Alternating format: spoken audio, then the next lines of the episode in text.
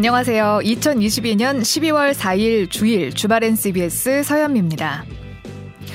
우리나라가 26년 동안 OECD 39개 국가 중 이 분야의 1등을 놓친 적이 단 한 번도 없습니다. 어떤 분야일지 궁금하시죠? 남녀 근로자의 시간당 임금이 가장 많이 차이나는 국가로 26년째 1등을 하고 있습니다. 혹시 에이, 그래도 남녀 일 자체가 다르겠지 생각하시는 분들 계신가요? 우리나라는요, 같은 직종이어도, 같은 직무를 하고 있어도, 같은 회사를 다니고 있어도 남녀 임금 격차가 가장 크더라는 세부조사 결과도 함께 나왔습니다. 2등을 가장 많이 한 나라는 일본인데요. 26년 전에 우리나라가 OECD를 가입하면서 우리나라에게 1위를 뺏긴 후로 줄곧 2등이었다는데 요즘은 그 2등 자리마저 못 지키고 뒤로 밀리고 있는 추세라는데요. 우리나라도요, 내년엔 부디 1등이 아니길 바랍니다. 산타 에스메랄다의 Don't Let Me Be Misunderstood 첫 곡 듣겠습니다. 주말엔 CBS 1부 시작했습니다. 자, 오늘도 들으시면서 사연과 신청곡, 뉴스에 관한 의견 있으시면 단문 50원, 장문 100원의 정보 이용료 드는 샵 1212 또는 레인보우 앱으로 문자 보내주세요. 방송에 채택된 분께는 모바일 커피 쿠폰 선물 드리겠습니다. 오프닝 들으시고 많은 분들께서 참 안 좋은 것만 자꾸 1등을 한다라면서 어, 힘들어 하시는 분들 계신데요. 그러게요. 일단 남녀 임금 격차 문제는 내년에 우리가 1등 안 했으면 좋겠습니다. 이런 건 좀 내줬으면 좋겠어요. 다른 나라한테. 26년 동안 OECD에 가입한 이후로 계속 1등이라니? 이런 불명예가 있을 수 있나요? 자, 문자 많이 보내주세요. 기다리고 있을게요. 뉴스 일기예보 시작합니다.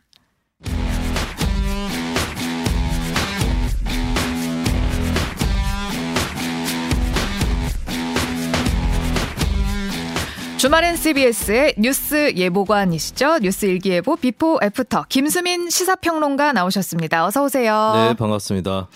자, 우선 이 이야기를 안 하고 넘어갈 수가 없습니다. 네. 자, 월드컵 이야기를 해야 되는데 제가 듣기로는 음. 파다하게 소문이 났는데 파다하게 났어요? 파다하게 났는데 네. 김수민 평론가님이 포르투갈전 스코어를 정확하게 맞췄다. 네네. 네. 그것은 사실입니다. 김수민 문어라고 불리고 있다. 네. 그러더라고요. 네, 제가 우루과이전을 앞두고 모 네. 방송에서 네. 2대 1로 이길 것이다. 예. 라고 했는데 틀렸어요. 아. 가나전을 앞두고 네. CBS 한판 승부에서 네. 2대 1로 이길 것이다. 네. 라고 했는데 또 틀렸습니다. 예. 그래서 포르투갈전을 앞두고 2대 1로 이길 것이다. 와. 라고 변함없이 견지한 끝에 2대 1로 승리를 했고 근데 강력하게 예감이 왔던 게 네. 경기 시작하고 얼마 안 돼서 선취골을 먹었잖아요 한국 네, 네, 팀이. 그때 감이 왔어요. 이 경기는 2대 1로 한국이 이긴다. 아, 저게 마지막 골일 것이다. 그렇죠. 포르투갈 저기서 끝나는 거고 어. 이 흐름이 사실 크게 포르투갈 쪽으로 기울어지지 않았는데 한 골 들어갔기 때문에 음. 그의 아랑곳 없이 그냥 흘러가서 2대 1로 역전할 거라고 그때 감이 왔습니다. 자, 그러면 한국 대 브라질전. 네. 어떻게 예상하십니까? 네, 이것은 제가 어, 연동형으로 예언을 하겠습니다. 어, 한국 대 브라질전에 네. 도합 4골이 나올 것이다. 누가 스코어가 몇인지는 얘기 안 하시고. 말씀드리지 않겠습니다. 뭐 한국이 브라질한테 4대 0으로 이길 수도 있겠고요. 예. 네. 아, 여러 가지 나올 것이다. 경우의 수가 있겠지만 도합 네. 4골. 근데 그거 하나로 하면은 좀 비겁해 보이니까 네. 하나 더 하자면 이것도 네. 연동형인데요. 한국과 일본이 둘 다 8강에 진출하거나 예. 둘다 떨어지거나 둘 중에 하나가 될 것이다라고 봅니다. 알겠습니다. 네. 지켜보겠습니다. 자, 오늘 before after 첫 번째 뉴스는요. 네, 윤석열 정부 지지율상으로 겨울이었었는데요. 다소 따뜻한 날이 찾아왔습니다. 하락은 일단 멈춘 것 같고요. 반등 기회를 잡고 있는 국면인데 월드컵 축구나 화물연대 파업 이런 변수들이 일단은 악재가 아닌 쪽으로 가고 있다라고 음. 하는 것인데요. 다만 이온 삼한이 될 수도 있다. 어. 삼한 사온이 아니라 네. 이틀 춥고 아 이틀 따뜻하고 사흘 춥다. 추운 그렇게 될 수도 있기 때문에 아직은 어. 많이 유의해야 될 단계인 것 같습니다. 이온 삼한. 네. 윤석열 정부 지지율 흐름부터 한번 살펴볼게요. 이번에 지지율이 네. 많이 올랐다고 하던데요. 이게 여론조사 기관마다 좀 갈리긴 했는데요. 일단 떨어진 조사는 안 보입니다. 올라간 조사가 뉴스토마토가 미디어 토마토 의뢰해서 11월 28일부터 30일까지 1037명 만 18세 이상 국민 상대로 조사를 했는데요. 긍정평가가 지난주보다 5.6%포인트 올랐습니다. 35.5%를 기록을 했고요.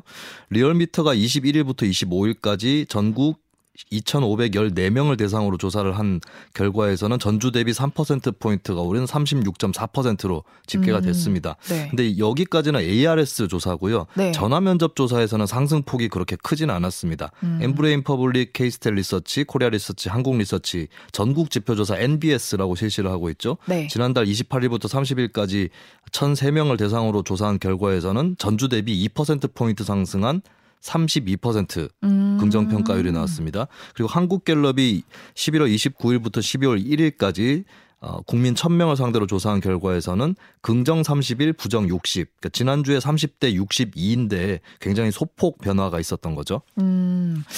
지난주 한번 생각해 보면 대통령 지지율에 영향을 좀 줄 수 있는 가장 큰 사안은 아무래도 네. 화물연대 파업이 아닐까 싶은데 그렇습니다. 여기에 대한 여론조사 결과도 나왔나요? 네, 아까 제가 말씀드렸던 MBS 조사에서 화물연대 및 지하철 노조의 파업에 대한 조사도 같이 실시가 됐거든요. 네. 경제 악영향을 줄 수 있으므로 자제해야 한다 58%, 노조의 정당한 단체 행위이므로 문제될 것이 없다 34% 이렇게 음, 나왔습니다. 예. 산업계 피해나 시민 불편 이런 것들이 우려돼서 부정적으로 파업에 대해서 여론이 기울었다고 볼 수 있겠는데요. 아무래도 정부의 엄정 대응 기조에도 찬성 여론이 높을 수 있겠죠. 아직까지는 음. 윤석열 정부의 호재다라고 볼 수도 있는데 네. 다만 화물연대 파업 하나로 시민 여론이 긍정 평가로 돌아서진 않는다라는 걸 유의를 해보면 음. 이 같은 조사에서 도어 스태핑 중단 책임에 대해서 대통령의 부적절한 언론관 이다가 57%가 나왔습니다. 예. 그리고 종합부동산세 인하에 대해서 일부 부유층에게만 혜택을 주는 부적절한 대책이라는 응답이 55%가 나왔거든요. 네. 그럼 화물연대 파업 이외의 다른 정책 사안에서 아직까지 음. 윤 정부의 호재 이런 것들은 나타나고 있지는 않다. 이것도 음. 같이 염두에 둬야 될 것 같습니다. 네. 그렇 다면 한국 팀의 월드컵 축구 16강 진출 요건 어떤 영향을 줄지도 궁금합니다. 어제 대통령이 벤투 감독과 손흥민 선수랑 통화를 네. 했던데 활짝 웃는 사진이 뭐 여러 신문에 걸렸습니다. 어떤 뭐 여태까지 과거에도 이런 스포츠 대회 성적에 따라서 정부 지지율이 움직이는 사례가 있었나요? 일단 윤 대통령 입장을 보면은 아마도 아 16강에 올라간다고 꼭 호재라는 보장은 없지만 그래도 떨어지는 것보다는 훨씬 낫습니다. 김치찌개 해드리겠습니다. 했을 것 같은데 그럼 과거 사례 스포츠 경기 대회가 정부 지지율에 어떤 영향을 끼쳤는가 이걸 좀 살펴보면 뭐 나름 이득을 입었다.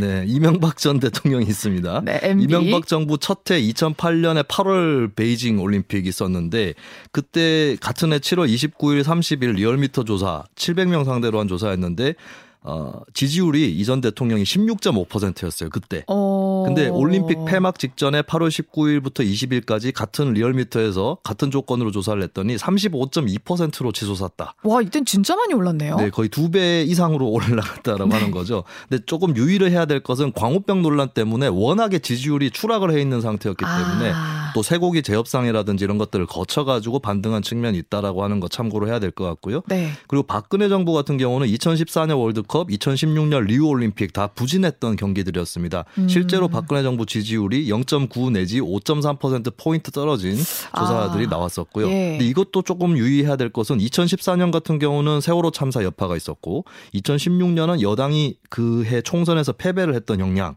이런 음. 것들도 있을 것이다라고 하는 건데 그러면 결국에 스포츠 대회 자체가 지지율을 올린다거나 내린다거나 혹은 어, 그런 것은 아니다. 그리고 오르거나 내리더라도 기한은 짧다. 뭐 이런 음. 것들은 좀 참고를 할 필요가 있겠습니다. 네. 요약하면은 이번에 한국팀 16강 진출은 윤석열 정부 입장에서는 악재는 안 되는 수준 내지는 약간의 호재인데 앞으로 어떻게 하느냐에 따라 달린 아. 이 정도라고 보시면 될 것 같습니다. 네. 그러면 지금 아까 얘기하신 이온 사만 중에 지금 이온 이라는 거 아닙니까? 네네. 지금 온 상태인 건데 삼한이 왜 올 수도 있다고 생각하시는 거예요? 일단 구조적으로 여론을 봐야 되는데요. 그러니까 당장의 지지층이 조금 흩어져 있다가 재결집한 수준을 넘어서서 지형 자체를 바꿀 수 있느냐를 봐야 됩니다. 근데 이번에 아까 말씀드렸던 한국갤럽 조사에서 2024년 총선에 대한 질문이 나왔어요. 정부 네. 지원을 위해서 여당 후보가 많이 돼야 되냐 아니면 대정부 견제를 위해서 야당 후보가 많이 돼야 되느냐 이렇게 물었더니 36 대 49 아, 그러니까 여- 야당을 그렇죠. 더 많이 49%가 응원하네요. 야당 후보가 많이 당선돼야 된다라고 응답을 한 거예요. 그렇다면 야권 쪽으로 아직까지 확실하게 기울어져 있는 여론 지형이다라고 볼 수 있겠고 그러면 이제 49%라는 반에 가까운 사람들이 일단 윤 정부의 현재로서는 마음을 닫다시피 했다라고도 볼 수 있는 거고 음. 또 앞으로 이제 만약에 샤이 윤석열이라고 할 수 있는 그 사람들까지 조금 합치더라도 아직까지는 36이라든지 이런 수준 그러니까 어, 30% 후반대까지는 아니다라고 볼 수 있거든요. 그렇다면은 예. 앞으로 몇 주간의 긍정 평가율이 조금 올라간다 할지라도 부정 평가 여론이 강하게 부정 평가를 하고 이렇게 되면은 그러니까 땅은 조금 넓어졌는데 그 땅을 에워싸고 있는 벽은 더 높아진다. 음. 날씨로 치면은 며칠 더 따뜻해졌는데 그 이상으로 더 길게 추워진다. 이렇게도 볼수 있는 음. 거기 때문에 이 구조 자체를 바꾸는 노력을 윤석열 정부 입장에서는 그렇게 해야 될 것 같습니다. 예. 자, 다음 뉴스 비포 애프터는요? 네, 이번에는 야권 민주당 쪽인데요. 뭐 사법 리스크 얘기는 계속돼 왔는데 급기야 지난 이번 주죠. 분당이라는 말까지 나왔었습니다. 예. 앞으로도 중간중간 이 단어가 등장을 할 수밖에 없는 상황인데요. 다만 브로켄 현상이 민주당의 분열을 막아주는 효과가 생길 것입니다. 브로켄 현상이 뭐예요? 네, 브로켄 현상은 이제 안개가 뒤덮인 산 같은 데서 태양 네. 광선 때문에 어, 사물이나 사람의 그림자가 안개에 비쳐가지고 이렇게 크게 보입니다. 근데 그 그림자 둘레로 무지개가 둘러싸여 있는 아. 거꾸로 얘기하면 무지개가 둘러싸인데 그 안에 사람이나 뭐가 들어가 있는 그림자가 어. 예, 이런 형상을 얘기하는 것이 브로켄 현상입니다. 일단 상상을 해보면 되게 예쁜데요? 예쁠 수도 있고 오뭐 깜짝 놀랄 수도 있고 어. 어. 떤 산에서는 그 현상 때문에 사람이 추락사하는 아, 그래요? 착각 때문에 아. 예, 그래서 굉장히 기이한 현상이다. 무섭습니다. 예, 이런 거는 옛날에도 그렇고 이제 복에 따라 다른 것 같아요. 길조일 수도 있고 흉조일 수도 있는데 아. 근데 어쨌든 민주당의 분열을 당장에 막아주는 효과는 있을 거라고 보여집니다. 자, 브로켄 현상이 민주당에 있을 것이다. 더불어민주당의 분당 가능성이 있다고 경고한 사람이 박영선 전 중소벤처기업부 네. 장관이에요. 근데 이 파장이 어디까지 갈지 관심이 좀 쏠릴 수밖에 없는 것 같아요. 네, 지난 5월, 6월에 이재명 대표에 대해서 이제 고양이의 탈을 쓴 호랑이 뭐 이런 그림을 떠오르게 했다는 말을 하고 또 분당 가능성에 대한 걱정이 많다고 했는데 11월 30일 방송 출연해서 지금도 그렇게 생각하냐는 질문에 어, 마음이 아프다 그렇게 생각한다는 취지의 답을 했습니다. 네. 그러니까 뭐 박 전 장관이 분당을 하자고 한 건 아닙니다만 분당이란 말이 이제 공식적으로 대두가 된 상태인 거고 당의 균열은 지속될 거다 이런 전망은 충분히 할 수 있겠습니다. 그리고 음. 원래 지금 현재도 의원을 하고 있는 조홍천 의원이 어 이재명 대표에 대해서 당 공식 라인이 전면에 나서서 사법 리스크에 반박 대응하는 건 굉장히 불편하다 또 이런 비판적인 언급을 하기도 했습니다. 네. 지금 분당을 하려면 비 이재명계가 이탈을 하느냐 이게 최대 관건일 텐데 네. 그러다 보니까 지금 미국에 가 있는 이낙연 전 대표의 동향에 관심이 좀 모일 수밖에 없는 것 같아요. 네. 그런데 일단은 이낙연 전 대표 복귀는 내년 5월, 6월 정도로 잡고 있고 이낙연계에서도 논란 확산은 차단하는 눈치입니다. 두 가지를 염두에 둘 수밖에 없을 거예요. 첫 번째는 한국 정당 체제에서 밖에 나가면 고생한다. 음. 라고 하는 거고요. 두 번째는 당내에 남아 있으면 검찰 수사의 결과에 따라서 이재명 대표 정리 여부가 결정이 되고 뭐 그때 따라서 또 어, 당 주류로 부상할 수 있을 거다 이런 기대를 할 거기 때문에 예. 어, 당에서 남아 있으면서 수사를 지켜보고 이재명 대표 쪽을 견제하는 방향을 택했다라고 음. 볼수 있겠습니다. 네. 그렇다면 그 분당 가능성은 아직 뭐 매우 낮다고 봐야 될 것 같은데 브로켄 현상 네네. 요, 요거를 설명해 주셔야 됩니다, 이제. 네. 무지개 안에 서- 그림자가 들어가 있다. 네. 그, 그- 그림자 네. 누구의 것입니까? 허허허 그 그림자는 제 것입니다. 문재인 대통령. 네, 문재인 전 대통령의 네. 그림자가 들이오고 있습니다. 그러니까 어, 서훈 전 국가안보실장이 피살 서해 공무원 월북 발표로 구속 수감이 됐죠. 예. 근데 문재인 전 대통령이 직접 등판을 했어요. 그러면서 서훈 전 실장을 두고 김대중 노무현 문재인 정부의 모든 대북 협상에 참여한 최고의 북한 전문가, 전략가, 협상가입니다. 네, 그러면서 이제 남, 남북 간에도 한미 간에도 최고 협상 전략은 신뢰다. 서훈은 신뢰의 자산이다. 직접 방어에 나섰거든요. 진짜 똑같아요. 아, 그런가요? 예. 제가 끝날 때 살짝 불길했어요. 아, 왜요? 네, 홍준표 시장의 목소리로 바뀌고 있는 걸 느끼면서 아 이러면 또안문전 된다. 대통령이었습니다. 네. 예. 성대모사 꼬일 뻔했어요.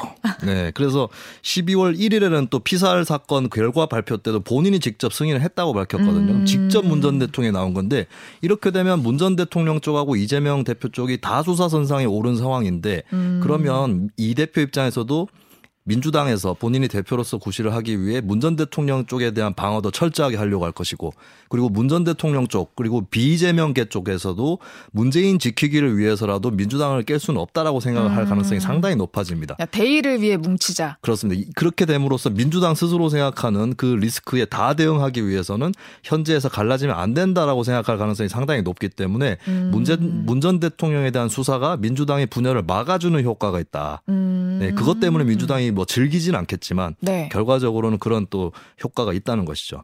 근데 또 비주류들에서 이탈할 가능성도 제기가 되는데 네, 네. 요즘 유시민 전 보건복지부 장관 또 박지원 전 비상대책위원장의 설전이 벌어지기도 했습니다. 조금 박해였나요? 네, 네. 네. 유시민 전 장관이 글을 써서 박지원 전 위원장 또 조웅천, 김용, 어, 박용진 의원, 김영 전 의원 등을 놓고 언론의 유명세를 타기 위해 민주당을 비판하고 있습니다.라고 네. 예, 그렇게 비판을 하니까 이제 뭐 조웅천 의원은 하고 박용진 의원이 다 뭐 관심 없다. 음. 마이크 파워 키우고 싶으신가 이렇게 응수를 했고 근데 박지원 전 위원장이 좀 길게 비판 글을 썼어요. 그리고 박지원 전 위원장은 안 되나요? 아 성대모사요. 네. 죄송합니다. 네. 거기까지는 네. 네. 그래서 아까도 보면 제가 박근혜 전 대통령 성대모사는 안 하지 않았습니까? 아, 예. 근데 아직까지. 잘 하시던데 평소에. 아, 다른 분의 성대모사가 아니었을까? 아, 그렇군요. 박근혜 전. 대통령은 네, 아니었군요. 연습해서 오겠습니다. 알겠습니다. 그래서 오늘 또 박지원 전 위원장 주간 경향 인터뷰 기사가 공개가 됐는데 조국의 강에 이어서 이재명의 강까지 걱정된다 이런 언급을 했어요. 근데 잘 살펴보면 박지원 전 위원장 현재 목표가 뭐 이 대표 퇴진이나 분당 이런 건 전혀 아니고 이재명 대표가 예를 들어서 팬덤과 헤어질 결심이 필요하다. 이 정도 수준인 거거든요. 음. 그리고 얼마 전에 박지원 전 비대위원장이 119명의 청년 당원들 모아서 당에 문제 제기하는 성명을 발표했는데 근데 이것은 이제 당에서 또 활동한 지 얼마 안 되는 청년들이 뭐 이탈하려고 하는 그런 취지는 전혀 아닐 것이고 음. 당에 남아서 개혁하겠다 이런 취지로 봐야 될 거기 때문에 당분간의 어떤 분당으로까지 이어질 수 있는 전선 이런 것들은 발견되지 않는다고 봐야 될 것 같습니다. 예. 마지막 비포 애프터는요?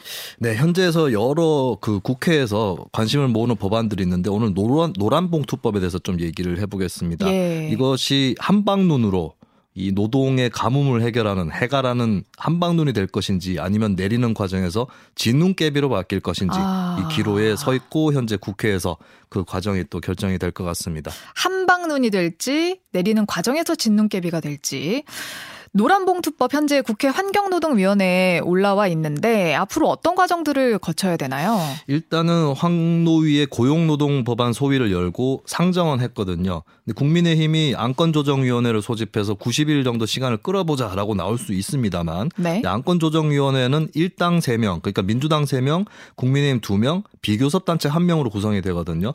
근데 이렇게 되면 정의당 1명, 이은주 의원이 비교섭단체에 들어갈 가능성이 높고요. 민주당 정의당이 표를 모으면은 6대 4로 아 어, 그러니까 한 표 차이 6대 4가 아니라 지금 제가 4대 2군요. 네, 4대 네. 2로 통과가 된다는 거죠. 그리고 환경노동위원회 상임위원장은 전해철 민주당 의원이기 때문에 일단 환노위까지는 통과될 가능성이 상당히 높다고 봐야 될 것 같습니다. 아, 그럼 여기에서 이제 법사위로 넘어가잖아요. 네. 법제사법위원회 심사를 받아야 되는데 이제 여기가 좀 높은 산이죠. 국민의힘 소속인 김도 법사위원장이 딱 지키고 있단 말이죠. 네, 그래서 상정을 안 해버리면 심사를 못 하게 되는데, 근데 법사위가 60일 이상 심사를 하지 않을 경우에 환경노동위 위원들 5분의 3 이상의 찬성으로 본회의로 바로 법안을 넘길 수 있는 국회법 86조가 있습니다. 네. 환경노동위원회는 16명의 위원들이 있는데 민주당 9명, 정의당 1명 이렇게 10명이면은 5분의 3이 넘거든요. 음. 그러면 12월에 법사위를 법사위로 넘긴 다음에 계속 심사를 안 하면 내년 2월에는 본회의로 넘길 수 있다라고 음. 하는 거였죠. 근데 다만 마지막에 윤석열 대통령 거부권 행사 가능성이 있습니다. 이렇게 되면 국회의원의 3분의 2 이상이 재의결을 해야 되는데 찬성해서 네. 근데 국민의힘 의원들만 3분의 1이 넘기 때문에 음. 결국 윤 대통령이 어떻게 결정할 거냐. 그러니까 음. 그 전까지 여론이 또 어떻게 형성이 될 거냐. 이게 중요하다고 볼 수 있겠죠. 네. 여론조사로 좀 국민들의 여론을 한번 보긴 해야 될 것 같은데 네. 그 재계 여론조사랑 노동계 여론조사가 많이 엇갈리는 걸로 나오더라고요. 네, 최근에 한국 경영자 총협회가 총협회가 지난달 25일부터 30일까지 글로벌 리서치 의뢰해서 1000명 대상으로 설문조사했는데 80.1%가 손해배상 청구 제한에 반대한다. 음. 그리고 사용자 개념 확대에 대해서 67.1%가 반대한다. 또 노사 간 의견 불일치가 있는 모든 사항으로 노동쟁의 범위를 확대한다가 63.8% 반대 이렇게 나왔습니다. 네. 근데 예전에 시, 시민단체 직장갑질 119가 엠브레인 퍼블릭에 의뢰해서 10월 14일부터 21일까지 직장인 1000명 상대로 조사를 했는데 이때는 다 동의한다라는 것이 높게 나타났습니다. 뭐, 음. 뭐 경우에 따라서 89.4%까지 올라가는 경우도 있었고요. 네. 그리고 전체 응답자 중에 44.5%가 이건 하청 노동자를 위한 법이다. 그리고 불법 파업을 조장하는 법이다는 17.1%에 그쳤거든요. 음. 그래서 이게 좀 차이가 나는 법안이라서 앞으로 이거를 어떻게 다루느냐에 따라서 이 여론의 결과도 달라질 수 있다라고 하는 것이죠. 네. 왜 이렇게까지 차이가 나는 건지, 이 법안의 운명을 가르는 것은 결국 무엇일지 네. 짚어주신다면요. 이 두 조사를 보면 시점이 일단 경총 조사는 11월이고요. 직장 갑질 119는 10월인데 근데 그 사이에 아주 큰 뭐 나라가 요동칠 만한 사안이 있었던 게 아닌데 이렇게 음. 크게 차이가 나느냐 이거는 의문 사항으로 남아 있습니다. 네. 다만 어 직장 갑질 119 조사는 직장인만 상대로 조사를 했다라고 하는 거니까 앞으로 자영업자층이나 이쪽에서 어느 정도로 호응이 있을 건지 혹은 반대할 건지 음. 이게 또 크다고 봐야 될 것 같고요. 그리고 이제 사안에 따라서 좀 나눠서 보면은 파업을 보장해주는 조항에 대한 부분에 비해서 손배를 어, 청구를 제한하는 쪽의 조항이 반대율이 좀 더 높습니다. 아. 그래서 이게 만약에 선택해야 된다면 어느 쪽으로 선택할 거냐 법안 추진 사람, 하는 사람들이 음. 그게 또 관건이 될 것 같고요. 그리고 이제 사람들 인식 속에서 이게 파업의 보장이 더 넓어지면 파업을 맨날 하던 쪽, 아, 맨날까지는 아니고 파업을 자주 하던 쪽에서 더 하게 될지 아니면 파업할 기회조차도 없던 노동자들이 더 하게 될지 아. 이것이 이제 어느 쪽으로 인식이 될 거냐 또 손배 청구 제한에 대해서도 이게 원천적으로 손배를 가로막는 것이냐 아니면 어떤 어떤 조건으로 제한하는 것일 뿐이냐 이것에 대해서 여론이 어떻게 인식 할지 여기에 따라서 노란 봉투법에 대한 찬반 여론은 바뀔 수 있을 것입니다. 와, 진짜 디테일하게 들어가면은 정말 네. 다양하게 나뉘네요. 네, 그렇습니다. 그래서 네. 사실 이렇게 디테일한 부분 때문에 국민 여론들이 일일이 결정을 못하고 대의민주주의가 존재를 하는 거거든요. 음. 그렇다면 여기에 찬성 혹은 반대를 하는 정당, 정치인들이 그 이유를 좀 더 분명하게 제시를 해주면서 국민들의 토론 참여를 이끌어야 되겠습니다. 대의민주주의 잘 진행이 됐으면 좋겠습니다. 지금까지 김수민 시사평론가와 함께했습니다. 고맙습니다. 네, 감사합니다.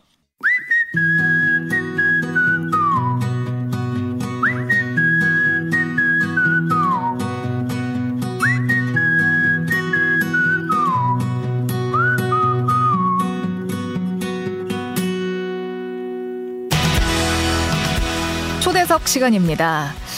백지혁명.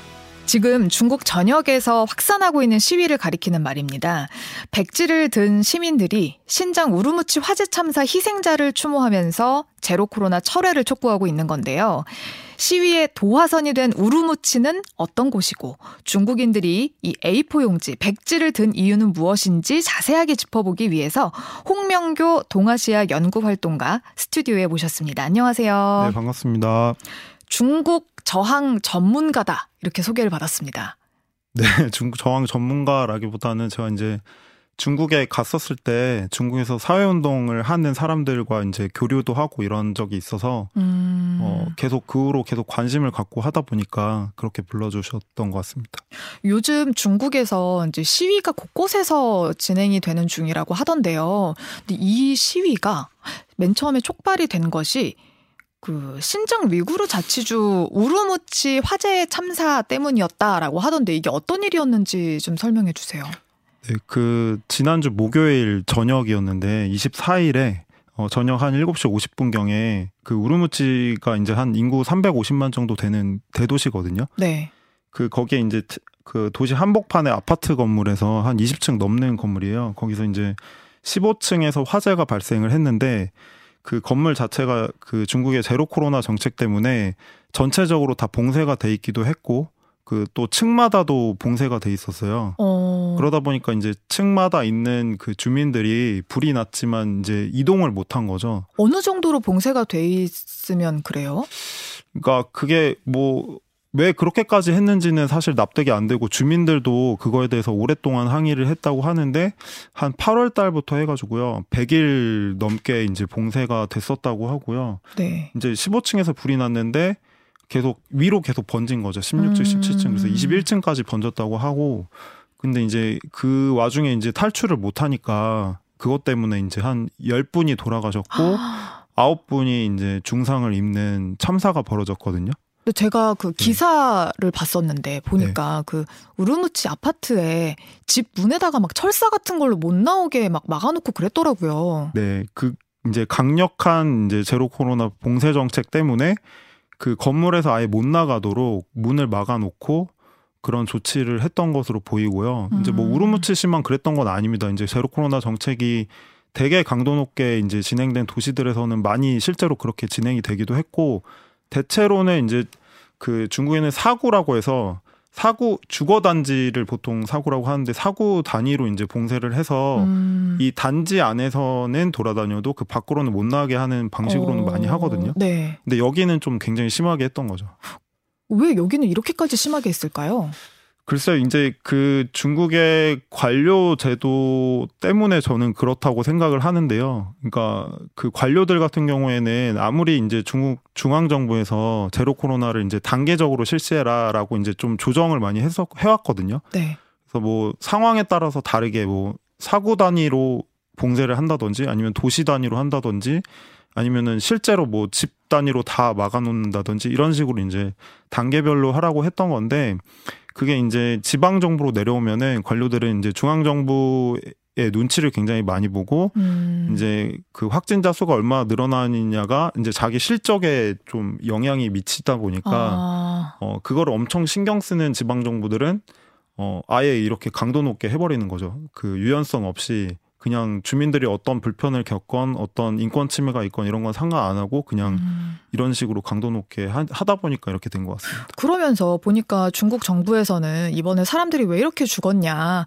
왜 불이 났는데 뭐 5분 만에 도착은 했지만 왜 30분 넘게 불을 못 껐느냐 이렇게 지적을 하니까 아니 그 주민들이 불이 났으면 옥상으로 가야 되는데 자기네들이 스스로 못 가서 그렇게 됐던 거다라고 핑계를 대더라고요. 네, 그렇게 이제 관료들이 핑계를 대다 보니까 오히려 사실은 그게 더 분노를 부추긴 측면이 있고요. 네. 그 주, 주변에다가 주변 지역에 그 방역 이제 철조망도 강하게 이제 철망도 강하게 하기도 했고 뭐 차량 배치도 하다 보니까 소방차가 왔지만 안으로 이제 진입을 못한 거죠 가깝게 네.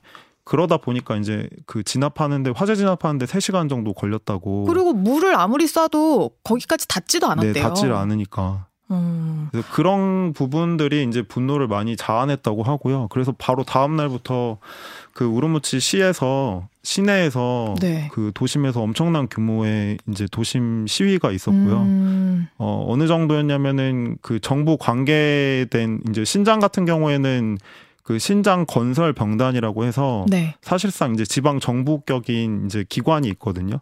그런 정부 기관 청사 안까지 진입해서 시위대가 어 시위를 하고 일시적으로 점거를 할 정도로 되게 강경한 시위였다고 합니다. 어. 근데 이번에 우르무치 그 아파트에서 숨진 10명이 또 소수민족들이었다고 하더라고요.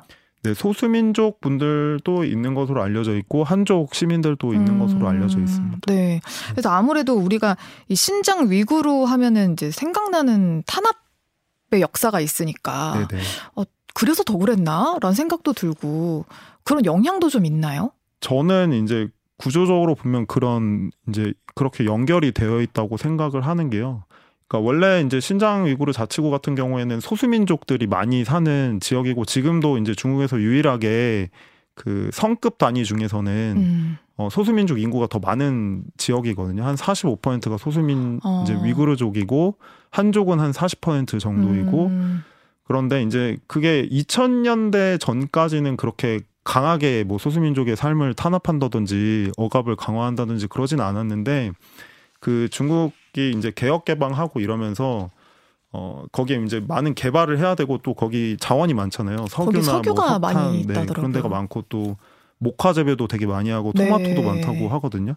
이제 그러다 보니까 이 여기 개발을 하게 되면서 돈도 끌어오고 이제 사람도 끌어온 거죠. 한족 인구를 막 끌어온 음, 거죠. 그러면서 이제 이 사람들한테 특별하게 좀 우대 정책을 했다고 해요. 뭐 농지 개발에 대한 우대라든지 뭐 자녀 교육에 대한 우대라든지 누구한테요? 한족, 을 대상으로 아, 한족 인구만을 대상으로. 위구르 자치주에 살던 사람들 말고 네네네. 새로 이사간 한족들에게 예, 예. 그러다 보니까 이제 여기 살고 있었던 이제 2000년 넘게 살고 있었던 위구르족이나 이런 소수민족들이 이거에 대해서 이제 불만을 느낀 거죠. 이게 차별이라고 느끼고 그러면서 이제 시위를 했던 건데 음. 처음에는 그래서 중국 정부도 그냥 이거에 대해서 시위를 진압하고 뭐 분리주의 시위다 이런 식으로 지칭을 했던 건데 그게 이제 2001년에 9.11 테러가 있었잖아요. 네. 근데 이제 9.11 테러를 지나면서 중국 정부에서 이거를 이 신장 지역 안에 소수민족들의 어떤 불만이나 이런 거를 다스리기 위해서 이거를 그냥 통째로 테러라고 지칭을 하기 시작을 해요. 아, 위구르 족들의 시위를 네. 그러니까 어. 이게 사실은 삶에 대한 불만이고 차별에 대한 어떤 불만이었던 건데 이거를 이거를 다 테러주의자들이다. 이렇게 어. 지칭을 하게 되면서 음. 통째로 이 1,500만 명 정도에 달하는 소수민족들을 어, 테러의 위험성이 있는 사람들로 이제 규정을 한 거죠. 음. 그렇게 되면서 이제 신장 위구르 자치구의 그 통제가 굉장히 심해졌다고 얘기를 하고 있습니다. 근데 신장 위구르 자치주에 살고 있던 사람들의 입장에서는 실상 중국이 침략을 한 거나 다름없잖아요. 그쵸. 원래 사실은 19세기까지만 해도 뭐 대부분의 인구가 이제 그 위구르족 사람들이었고 카자흐족이나 위구르족이었고 그 전에는 뭐 물론 18세기에 이제 청나라 때 건륭제가 이제 여기를 토벌하면서 신장이라는 이름 자체가 그때 지어진 거긴 한데 그럼에도 불구하고 이제 청나라 때는 여기를 뭐 당연히 통제할 수 없다고 판단을 했기 때문에 그냥 적당하게 이제 관리되는 수준으로만 자기 영토로 삼았다고 하고요. 근데 음. 이제 20세기 지나서 그리고 중국 건국 이후에 어, 몇십 년간의 이제 자치구라는 이름에서 알 수 있듯이 이제 소수민족 자치구를 인정을 하다가 2000년대 들어서면서 이제 전방위적인 이제 음. 압박이 시작된 거라고. 그게 아무래도. 뭐 자원도 그렇고 네, 자원 개발 특히 또 최근에는 일대일로를 한다고 하면서 하나의 하다- 중국 네, 여기가 이제 육로잖아요. 예. 일대일로의 육로다 보니까 여기를 지정학적으로 여기가 되게 중요하게 여겨지기 시작한 거죠. 여덟 개 국가랑 맞닿아 있는 곳이라면서요. 네. 중앙아시아랑 접하고 있는 중요한 어. 지역입니다. 자, 신장 위구르 지역 우르무치 아파트에서 시작된 백지 시위 지금 알아보고 있는데요. 이번 시위가요, 제로 코로나 정책에 대해서만 반발하는 그런 시위가 아니고, 뭐 잘 들어보니까 시진핑 퇴진 이런 소리도 되게 많이 들리더라고요. 네, 실제로 그 우르무치 화재 사건이 일어난 이후에 그 토요, 지난주 토요일 일요일에 중국 여러 도시에서 베이징, 상하이 이런 데서 시위가 있었거든요. 큰 규모로 있었는데 어, 이때 구호로 시진핑 퇴진하라, 뭐 네. 공산당은 물러나라 이런 구호들이 나타났고요. 네. 이게 이제 중국에서 일어나는 시위들이라는 게 시, 뭐 보통은 이제 뭐 먹, 임금 체불이라든지 아니면은 억울한 일을 당한 것에 대해서 지방의 어떤 관료를 처벌해 달라든지 이런 이제 요구들이 많은데 이렇게 직접적으로 시진핑 퇴진하라 이런 구호는 거의 나온 적이 없어요. 뭐 그렇다면서요. 나온다고 해도 한 명이서 이제 외치는 그런 거고 근데 이렇게 뭐 대규모로 몇백 명, 몇천 명이 시진핑 퇴진하라 음. 뭐 이렇게 구호를 외치는 거는 굉장히 이례적인 일입니다. 뭐 보니까 약간 폭력적이기도 하던데 그 봉쇄하려고 세워놓은 차벽 같은 것도 다 무너뜨리고 막 그러더라고요. 네, 그거에 대한 불만이 광저우 같은 데서도 실제로 그 농민공들이 집단으로 거주하는 지역 같은 경우에서는 그 거기도 이제 몇 달 동안 계속 봉쇄되고 생계가 어렵다 보니까 음, 어 그거를 직접적으로 무너뜨리고 여기 이제 봉쇄를 풀려고 하는 시도들이 계속 있었습니다. 그리고 이번 시위가 좀 특별한 게 그 2030 좀 젊은 세대들이 많이 나서서 좀 특이하다라고도 하더라고요. 왜냐하면 이 2030이 실은 공산당을 엄청나게 지지했던 세력들이기도 하니까 어떻게 이렇게 변한 건지 궁금하더라고요.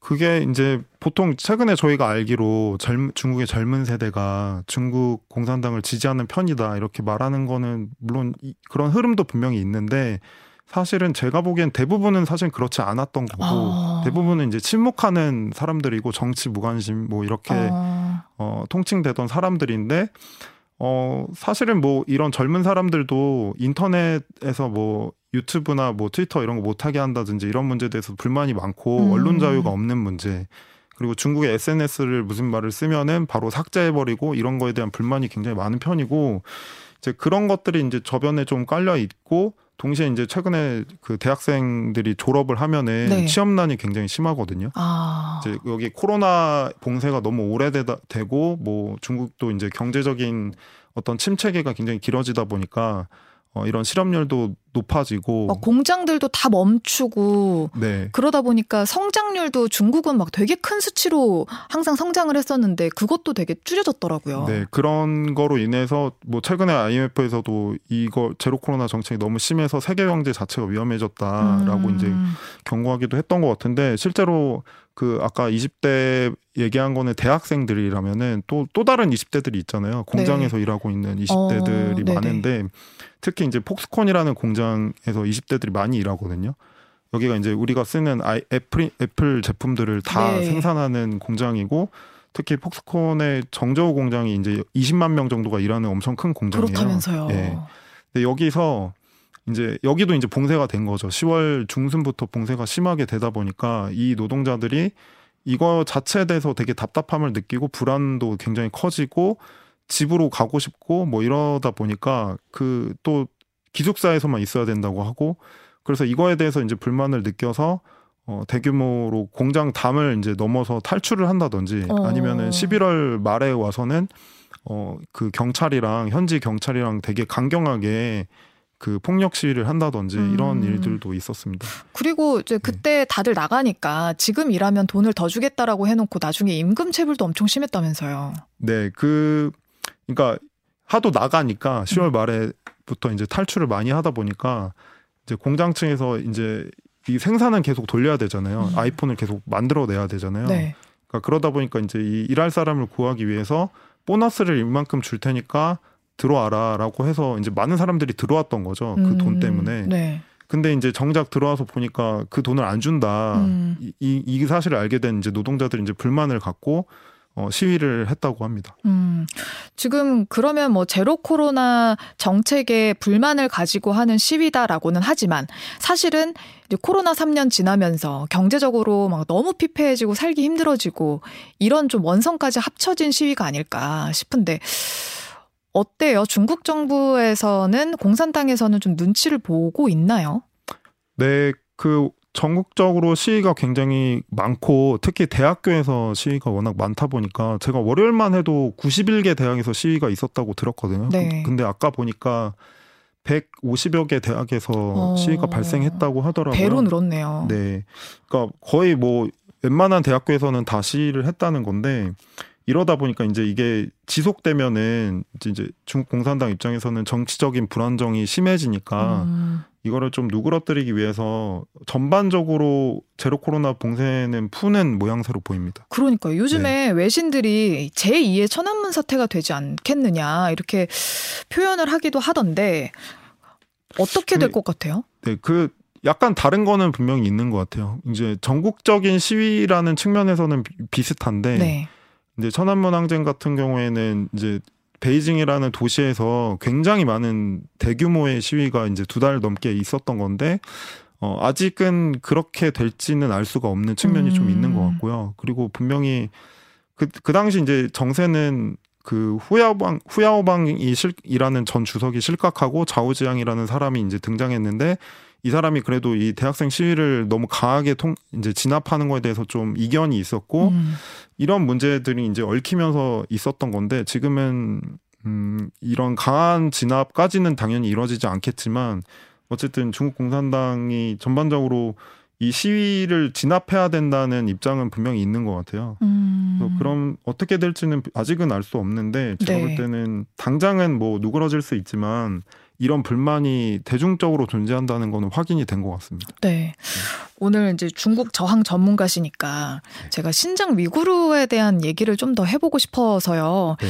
신장 위구르 이제 봉쇄 해제 이야기는 우리가 나눴고 그 전에 이제 신장 위구르 실태에 대해서도 우리가 이야기를 좀 해봤으면 좋겠어요. 전에 뭐 목화도 재배를 하고 막 강제 노동으로 굉장히 탄압받던 곳이었고 또 거기 뭐 수용소도 있고 이랬지 않습니까?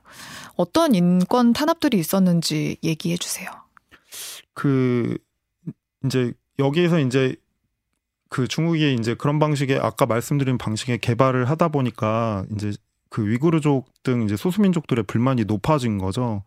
그러니까 불만이 생기면은 당연히 시위도 하고 이렇게 할 수가 있잖아요. 네. 그래서 많이 알려진 거는 2014년에 있었던 우르무치 폭동이라고 알려진 시위인데요. 이때 이제 처음 시위는 그 한족 노동자들이 그 위구르족 노동자를 폭행하는 사건이 음. 발단이었어요. 그래서 이제 이 사실이 알려지자 그 우르무치 시내에 있었던 위구르족 대학생들이 이제 거리에서 시위를 한 거죠. 이거는 이제 단순한 시위였는데 네. 이거를 또 경찰이 강경하게 진압을 했던 거죠.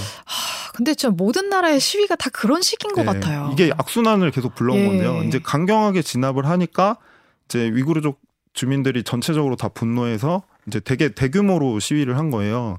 근데 이제 이 과정에서 어 너무 과하게 분노한 사람들의 어떤 뭐 폭력적인 행위나 이런 것들이 있었던 거죠. 그래서 한족 뭐 시민이 죽기도 하고 음, 뭐 위구르족 시민이 죽기도 하고 이런 일이 있었던 거죠. 근데 이제 이후로도 굉장히 이런 탄압이 굉장히 심해졌고요. 또, 또 위구르족 입장에서도 점점 이렇게 극단으로 내몰리니까 더 극단주의자들이 드러나기도 했던 거죠, 실제로. 음, 근데 이제 이 사람들을 이게 근본적인 원인을 사실 따져 묻고 왜 이렇게 이 사람들이 극단화됐냐 이거를 물어야 되는데 저는 그래서 아까 말씀드린 그런 대개발 과정에서 어 소수민족이 좀 차별받은 게 이제 구조적인 원인이라고 생각을 하는데 어 이런 문제를 그냥 간과하고 테러와의 전쟁을 선포를 해버린 겁니다. 음, 그래서 테러의 전쟁을 선포했으니까 테러를 진압하기 위해서 어떤 감시 기술들이 필요해진 거고 어, 재교육 수용소가 필요해진 겁니다. 그래서 재교육 수용소 350개를 그 신장 위구르 지역 곳곳에 만들고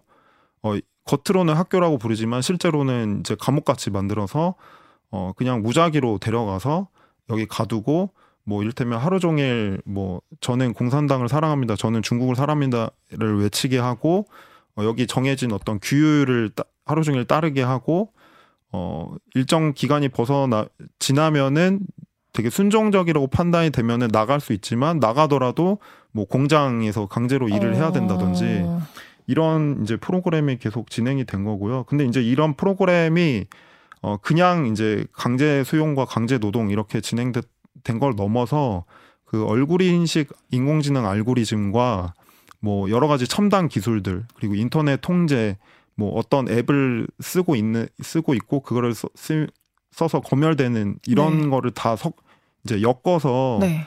이제 통제를 하다 보니까 이게 첨단 기술에 의한 통제라고 얘기를 하고 있습니다. 그래서 그래요, 최근에 요즘- 이제 네. 신장 위구르 디스토피아라는 책을 제가 번역을 했는데 네. 그 책에서 이제 그 저자가 데런 바일러라는 사람이 어 그 실제로 위구르 신장 위구르 지역에서 거기서 탄압받았던 사람들이나 음, 거기 수용됐던 사람들 이런 사람들을 인터뷰해서 어 인류학적으로 이제 그 보고를 고발을 하고 있는 책인데요. 네.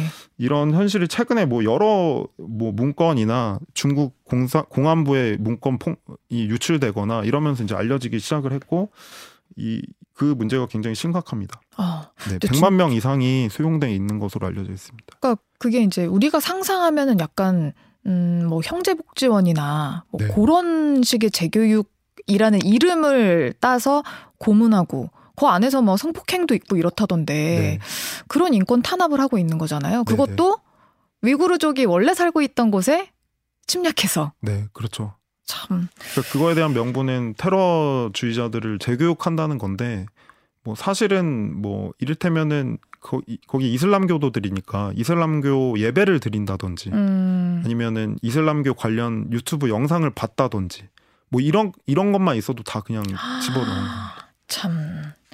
자, 오늘 우리 신장 위구르 쪽 이야기도 해봤고요. 중국에서 왜 이런 시위가 벌어지고 있는지도 이야기 함께 나눠봤습니다. 지금까지 홍명교 동아시아 연구 활동가와 함께했습니다. 고맙습니다. 네, 감사합니다. 네, 주말엔 CBS 잠시 후 2부에서 뵙겠습니다.